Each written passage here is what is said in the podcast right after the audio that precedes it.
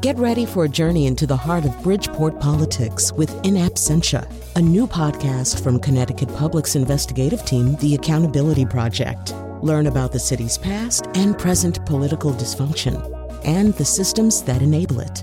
Tune in wherever you get your podcasts. Funding provided by Francisco L. Borges and the Melville Charitable Trust.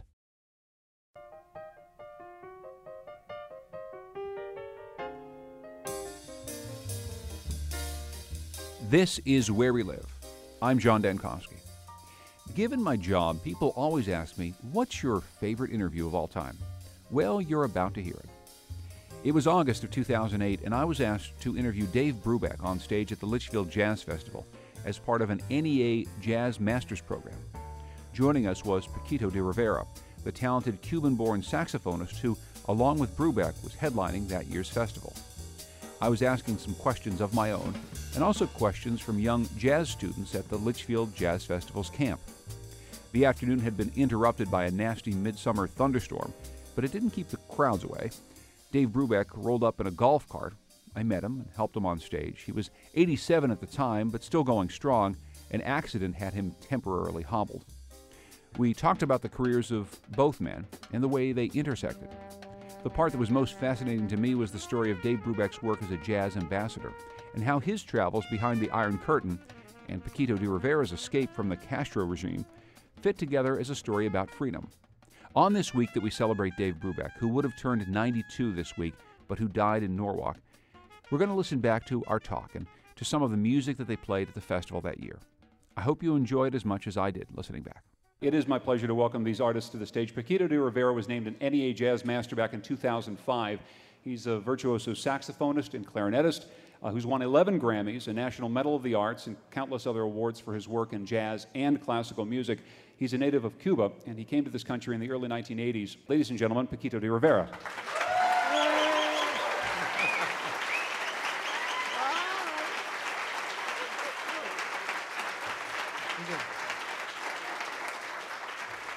And standing next to me is uh, a gentleman who you all know, Dave Brubeck's career spans over six decades. He's been called a living legend by the Library of Congress. He was the face of jazz back in the 1950s, the first jazz artist to appear on the cover of Time magazine.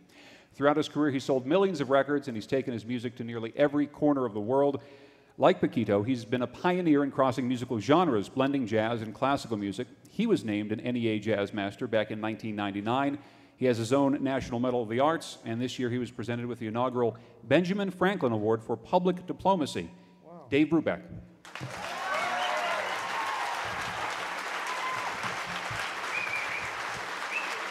Thank you, thank you.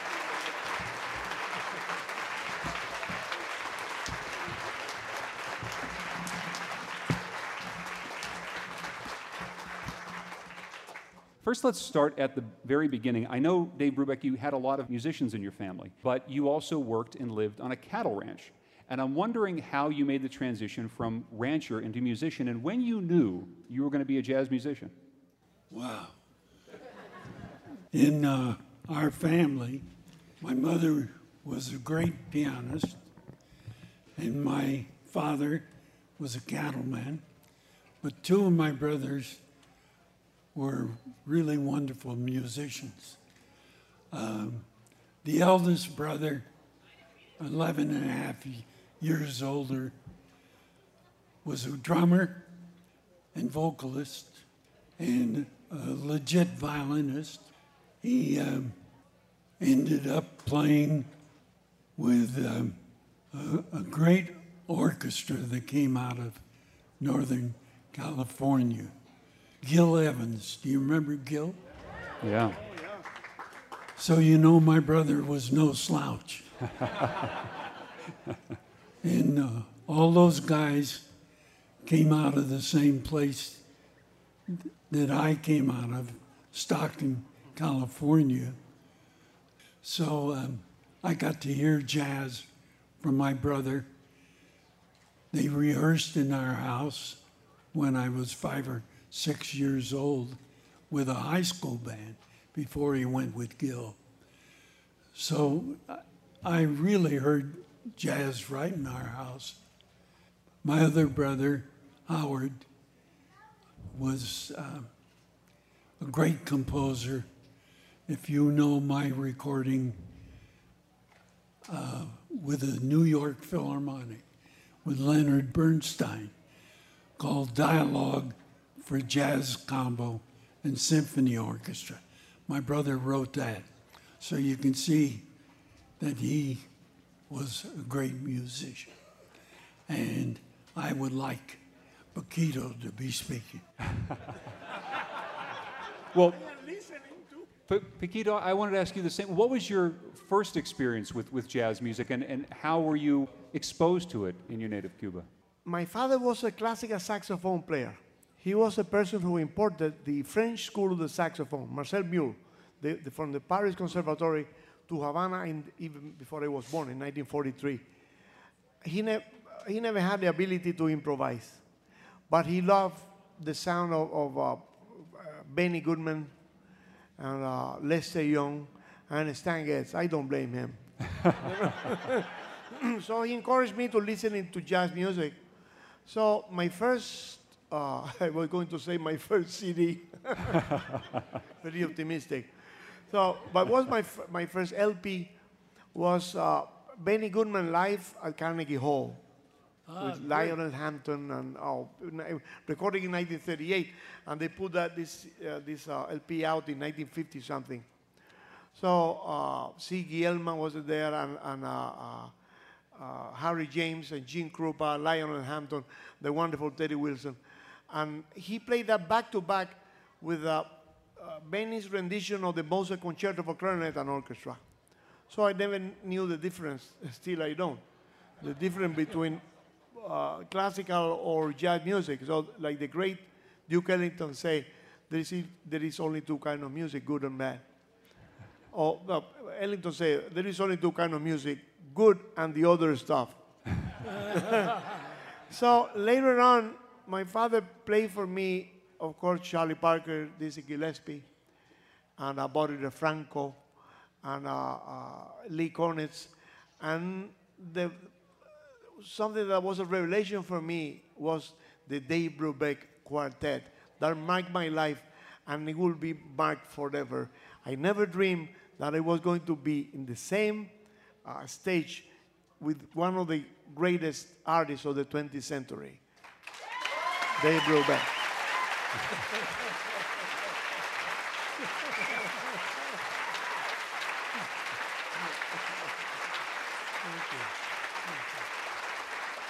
Well, let me ask you, how did it influence you? How did hearing Paul Desmond and how did, did his music influence you? What was different about it? I, I used to transcribe his solo, Paul Desmond solos from the quartet, especially, especially uh, uh, an LP called Just. It was, was a great cover with, with, uh, with Desmond and Brubeck in the cover. It's a very uh, fussy uh, picture of Brubeck and Desmond, and say just Brubeck, Desmond in, in, uh, in, in, in yellow, in very bright yellow uh, letters. And there was a very long and beautiful version of uh, Stardust. You recorded that twice. So the, f- there, is one that one, uh, version that is very short, and the other one is very long. I transcribed both solos. And many, many, 30 or 40 years later, I wrote on a string, uh, on woodwind quintet called uh, uh, Dreams and Dust, Dust and Dreams, based on, on Dave Brubeck and Paul Desmond solo. Now you can send me to your lawyer if you want.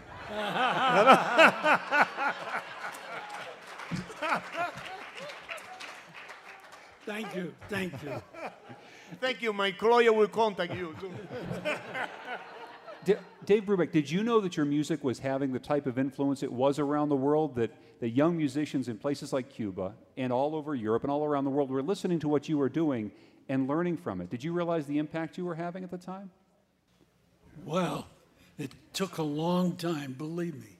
It wasn't easy because a lot of the things I s- started doing were uh, out of the box, so to speak. And uh, at, at first, musicians did not want to play in different tempos than 4 4. And we were if you remember, in 5, 4, 7, 4, 9, 8, 11, 13, 15. And it took a long time for the uh, acceptance in, in mostly in very good musicians uh, didn't want to go that direction. And the very great ones did. And uh, well, I can never remember a time when other musicians weren't interested in what we were doing in San Francisco and would come in where I worked. And uh, people like Miles Davis, Duke Ellington, Stan Kenton, and it gradually spread from San Francisco slowly across the country till the point where they wanted me to work at Birdland in New York. And then uh, things got bigger and bigger, but it was very slow in coming. This is Where We Live, and today we're listening to a conversation I had on stage with Dave Brubeck and Paquito D'Rivera. Here's some of Brubeck's performance from that evening, featuring saxophonist Bobby Militello.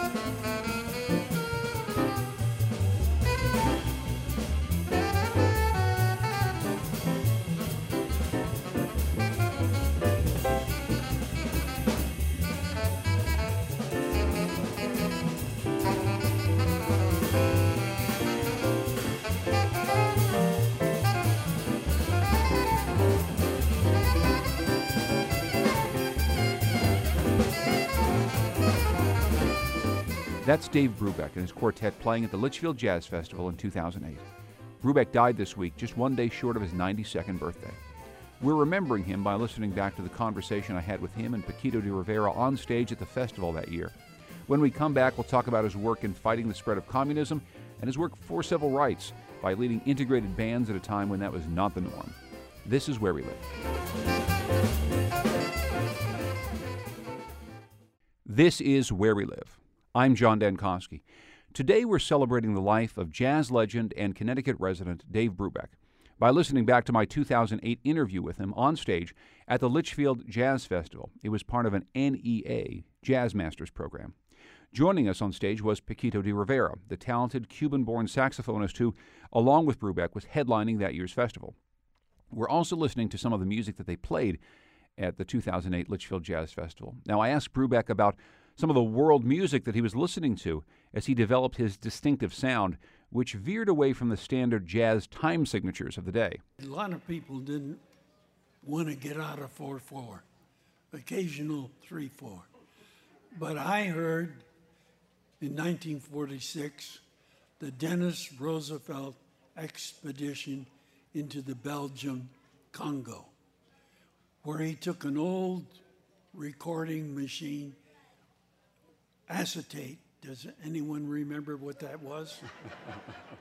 and all that equipment into the really remote part of, of Africa.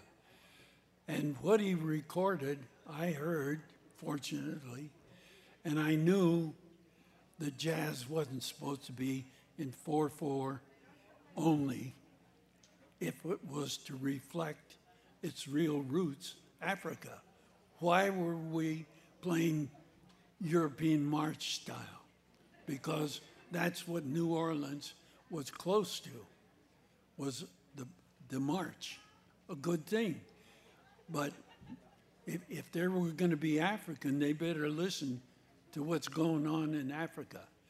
And I had a tough fight getting great musicians to bother to listen to uh, Gene Krupa listened to the Belgian Congo recording, was very moved by that.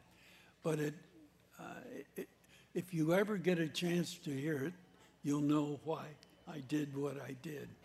Now, Paquito D'Rivera, you, you spent a lot of your career blending, as you said, these various musical styles that I think people say are different classical and Cuban music and, and jazz. For you, it's, it's all blended together. How did you develop a style that allowed you to work in these different fields and work within Cuban music, work within jazz music and classical music, even though they're very segregated in some ways? Well, always I say that there is a, a big hole, a big gap in the jazz education and the classical education, to call it some way, classical and jazz education, popular education, or whatever. Uh, jazz people are missing thousands of years of, of uh, discipline, intonation.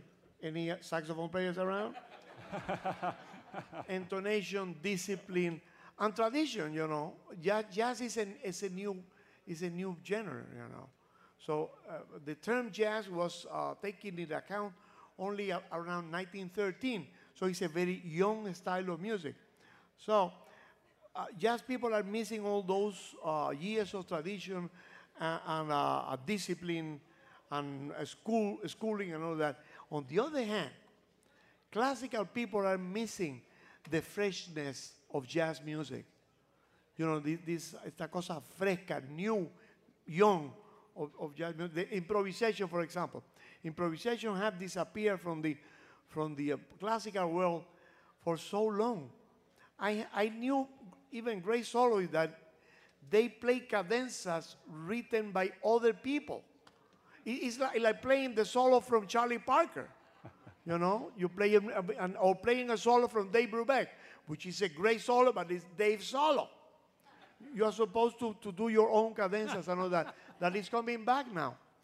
That is coming back now. So wh- what I mean is that uh, I was lucky that my father was a classical player that loved jazz because that was I was exposed to both type of music, and I think my life have been better, and my telephone rings more. Here's Paquito D'Rivera playing in that 2008 Litchfield Jazz Festival. His band featured Hartford pianist Zaccai Curtis. This is where we live.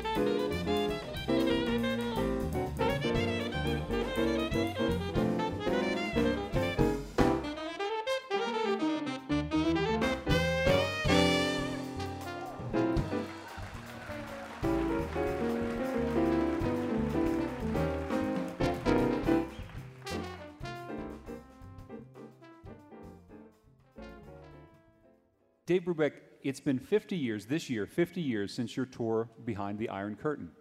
And I'm wondering if you can uh, reminisce a little bit about that time in which you played in front of audiences that had not previously experienced uh, American music, at least for a number of years, and what that was like for you, because it was a remarkable, groundbreaking thing. You know, recently we were in Washington, D.C., and um, the idea was to talk about our tour behind the Iron Curtain.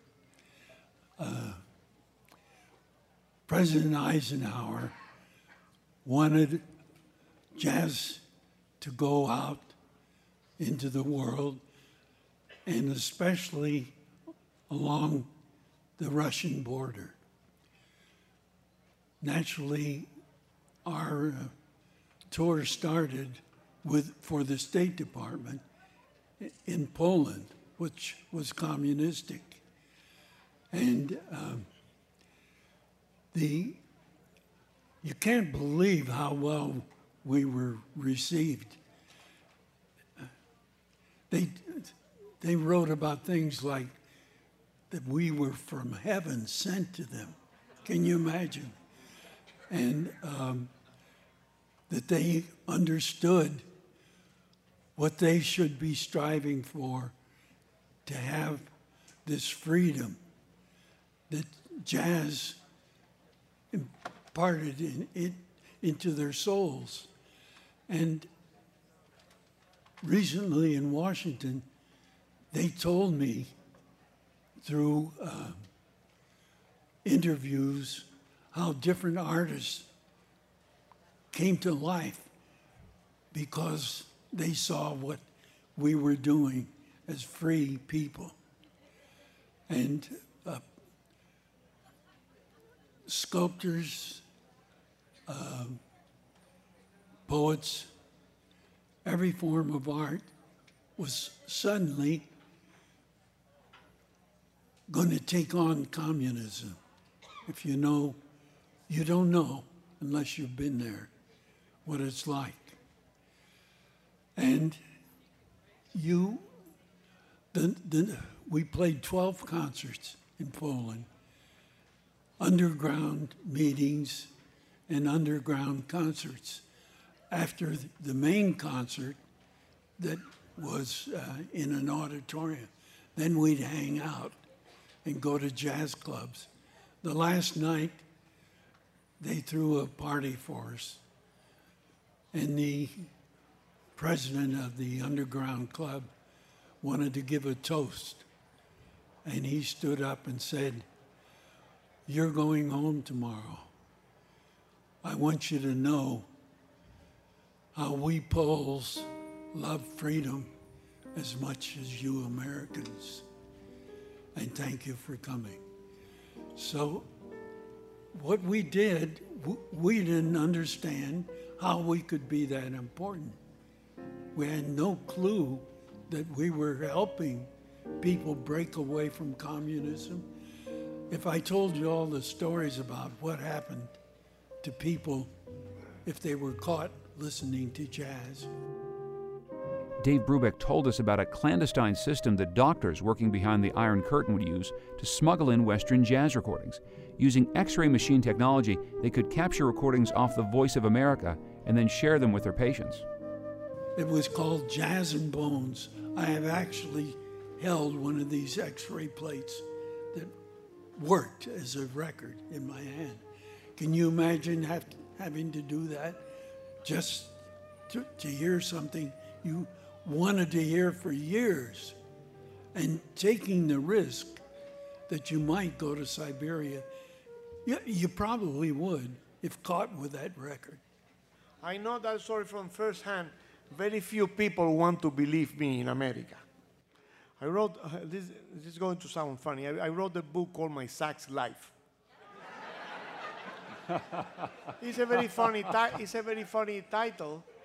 It's a very funny title, but I am so happy. No, it's a contradiction, but I am so happy to hear Mr. Dave Brubeck talking about how much harm that system do in the entire world from Russia to Cuba, from Chile to, to the end of the world, to China, Vietnam, or wherever you go. Communism is just one. And in, in, in that book, I, I narrate things that happen, that, hap- that Brubeck wants to see. There is many, many, too many American artists that don't want to see the horror in the communist system. You know, they prefer to, to, to see something else and don't talk about it. Another person who talk, another of the very few artists who talk about that is Charles Lloyd. Charles Lloyd was there in Tallinn, in that Yeah, festival in. Tallinn, when, when he went, when he met a group of, of musicians, and he invited him that night to come to the concert, and he never saw them again. The same thing happened to me in Azerbaijan. We met these people, this group of musicians, we have we play a jam session with them. We invite them. We, we bought, uh, you know, we got free tickets for them for the concert that night. Ne- that we never saw them again. That is the way it works. Believe it or not. You want to ignore that here. It's very easy to be very liberal and forget about that. And it's important to know that in those countries there is no freedom and it's horrible. Even, even against what many of them say, they are forced to say things. They are ter- ter- terrified to, to declare the truth. It's not that easy. And I am so happy that Brubeck, you know, say that because he's one of my idols. And then coming out of, of the mouth of such a great artist means something finally.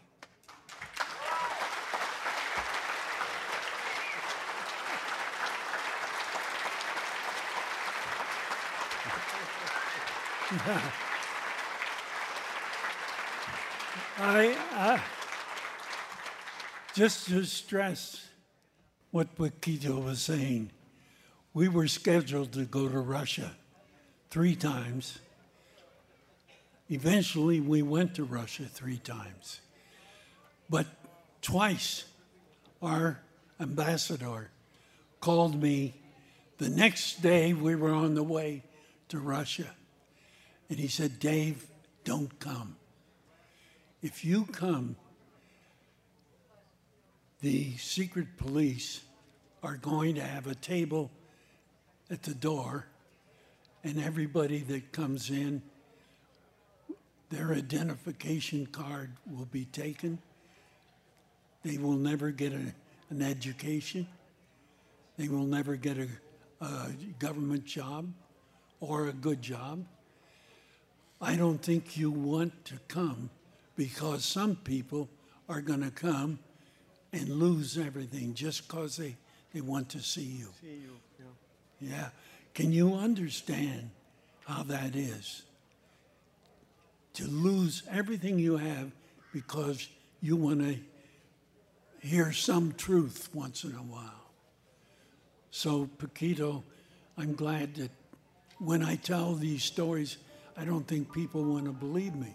I could tell you worse that you wouldn't believe, but I won't.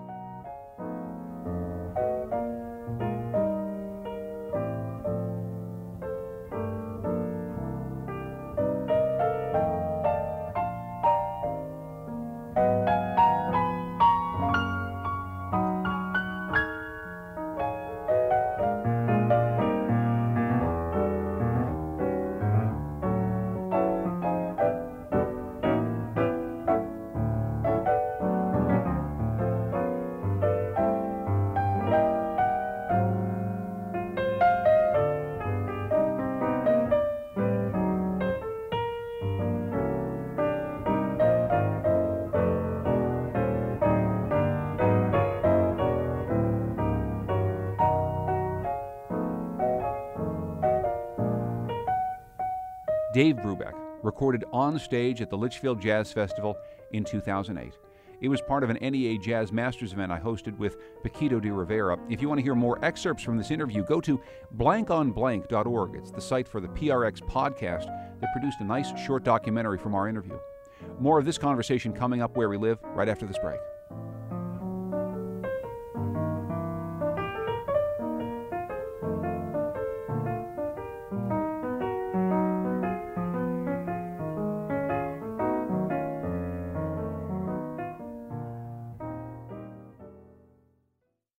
This is Where We Live. I'm John Dankosky.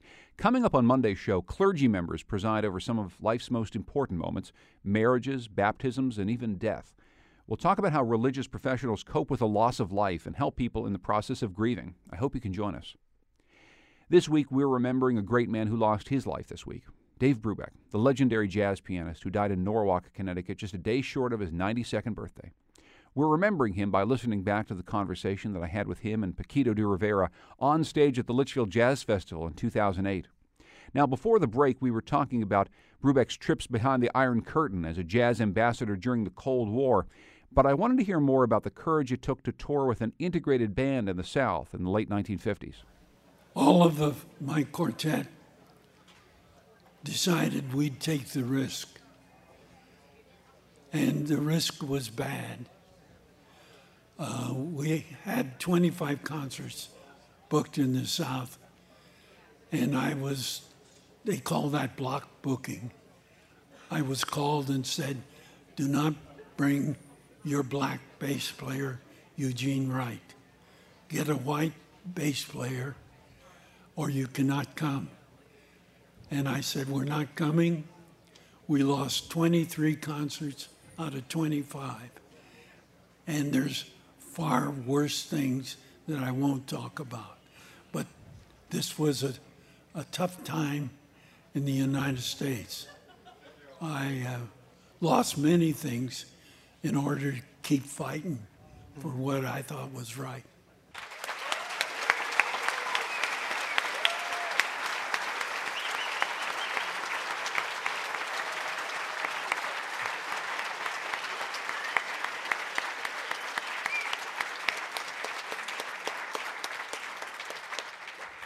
Speaking of courage, you came from Cuba to, to play here, to play your music. O- oppression, oppression and injustice don't have nationality. You know, and we have to fight again against oppression and injustice wherever we go. Doesn't happen to, you know, people tend to the left or to the right. I, I really don't believe in that. What is wrong is wrong. You know, whatever is wrong is wrong. That's it.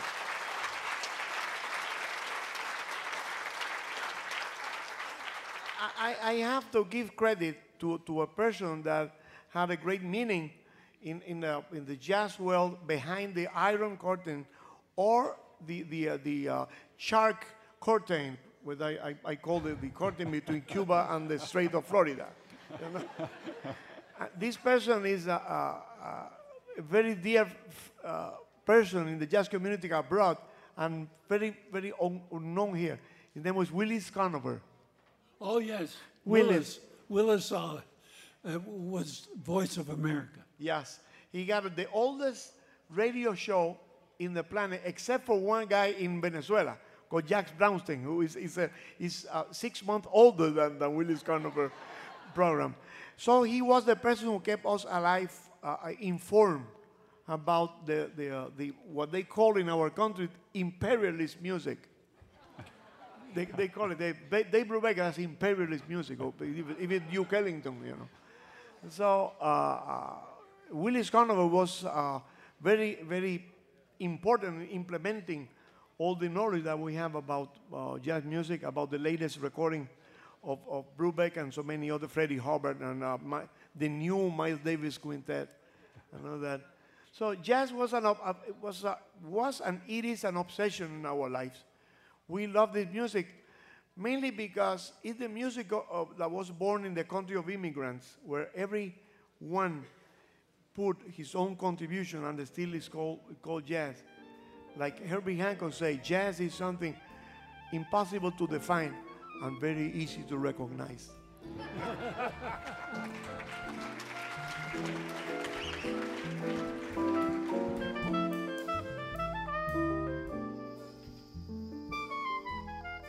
I was going to ask this question. I think four different people have asked me to ask this question.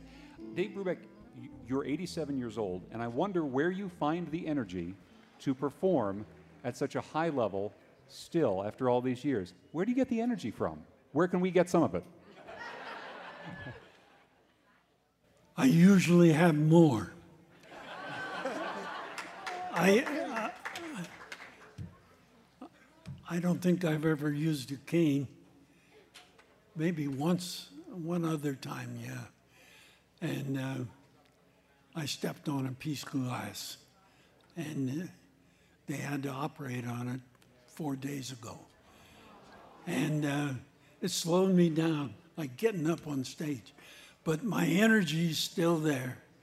And um, I, I think um, my love of family, of my country, of jazz, of playing will make me put up with all the crap.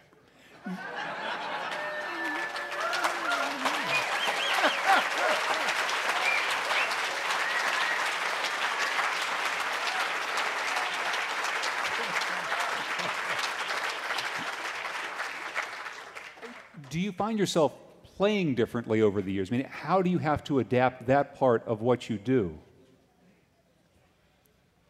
I don't see a big change. Uh, I'm not as fast as I used to be. Most of the time, once in a while, I, I get into high gear. uh, but what I started doing in the early 40s was what I still want to do is to play polytonal music and polyrhythmic music. And those have been my goals all my life. Doesn't change much. Um, so I'm still trying to master what I dreamt about. And I still work at it. And uh, I, have been very fortunate and um, I'm so happy to be at places like this and still going, and I'll keep trying.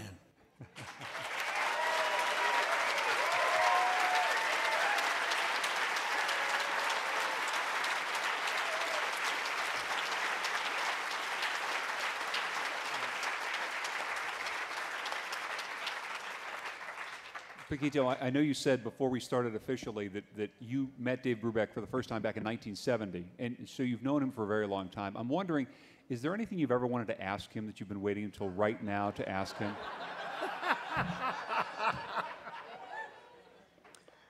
well, you, you took me by surprise, but uh, I wanted to, when I met him in 1970, I didn't want to ask him anything. I, I had so many things to tell him.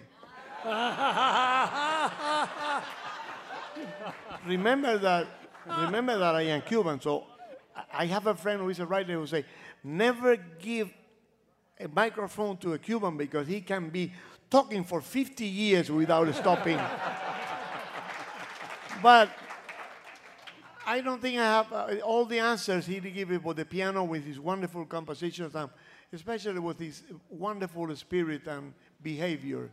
You know, he's such a famous person, and, uh, and he never lost that wonderful humbleness. Is that the correct word? and that wonderful rapport with his colleagues. I don't remember one single person saying anything that is not beautiful about Dave Brubeck. And uh, I, maybe you are sick and tired of hearing that, but we love you so much. That's Paquito D'Rivera and Dave Brubeck on stage at the Litchfield Jazz Festival in 2008. It was recorded as part of an NEA Jazz Masters project. I want to thank Lindsay Turner and Vita Muir from Litchfield Performing Arts for asking me to take part. The story didn't end there, though. A 12 year old saxophonist named Dakota Austin came up to Dave Brubeck to say it was his dream to play with him. Brubeck picks up the story on stage near the end of his evening set. I said, I, I don't know, but uh, talk to Bobby Militello, my saxophonist, see what he says. Bobby just told me this young man that we've never heard and don't know is going to come on right now.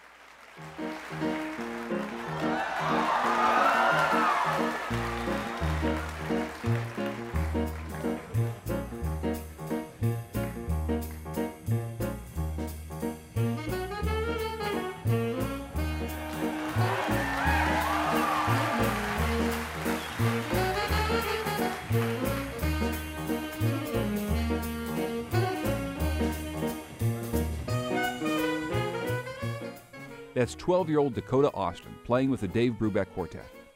As his colleague Paquito D'Rivera said to us that night, he'd never heard anyone say anything bad about Dave Brubeck, and I can see why. He made that night, for Dakota and for me, one of the most memorable of our lives. That's who he was. He was generous and kind, he was giving of his time, an ambassador and a gentleman. I'll miss him. Now, his music, that'll be around for a while. Our show is produced by Catie Talarski, Tucker Ives, Heather Brandon, and Betsy Kaplan. I'm John Dankosky. This is Where We Live.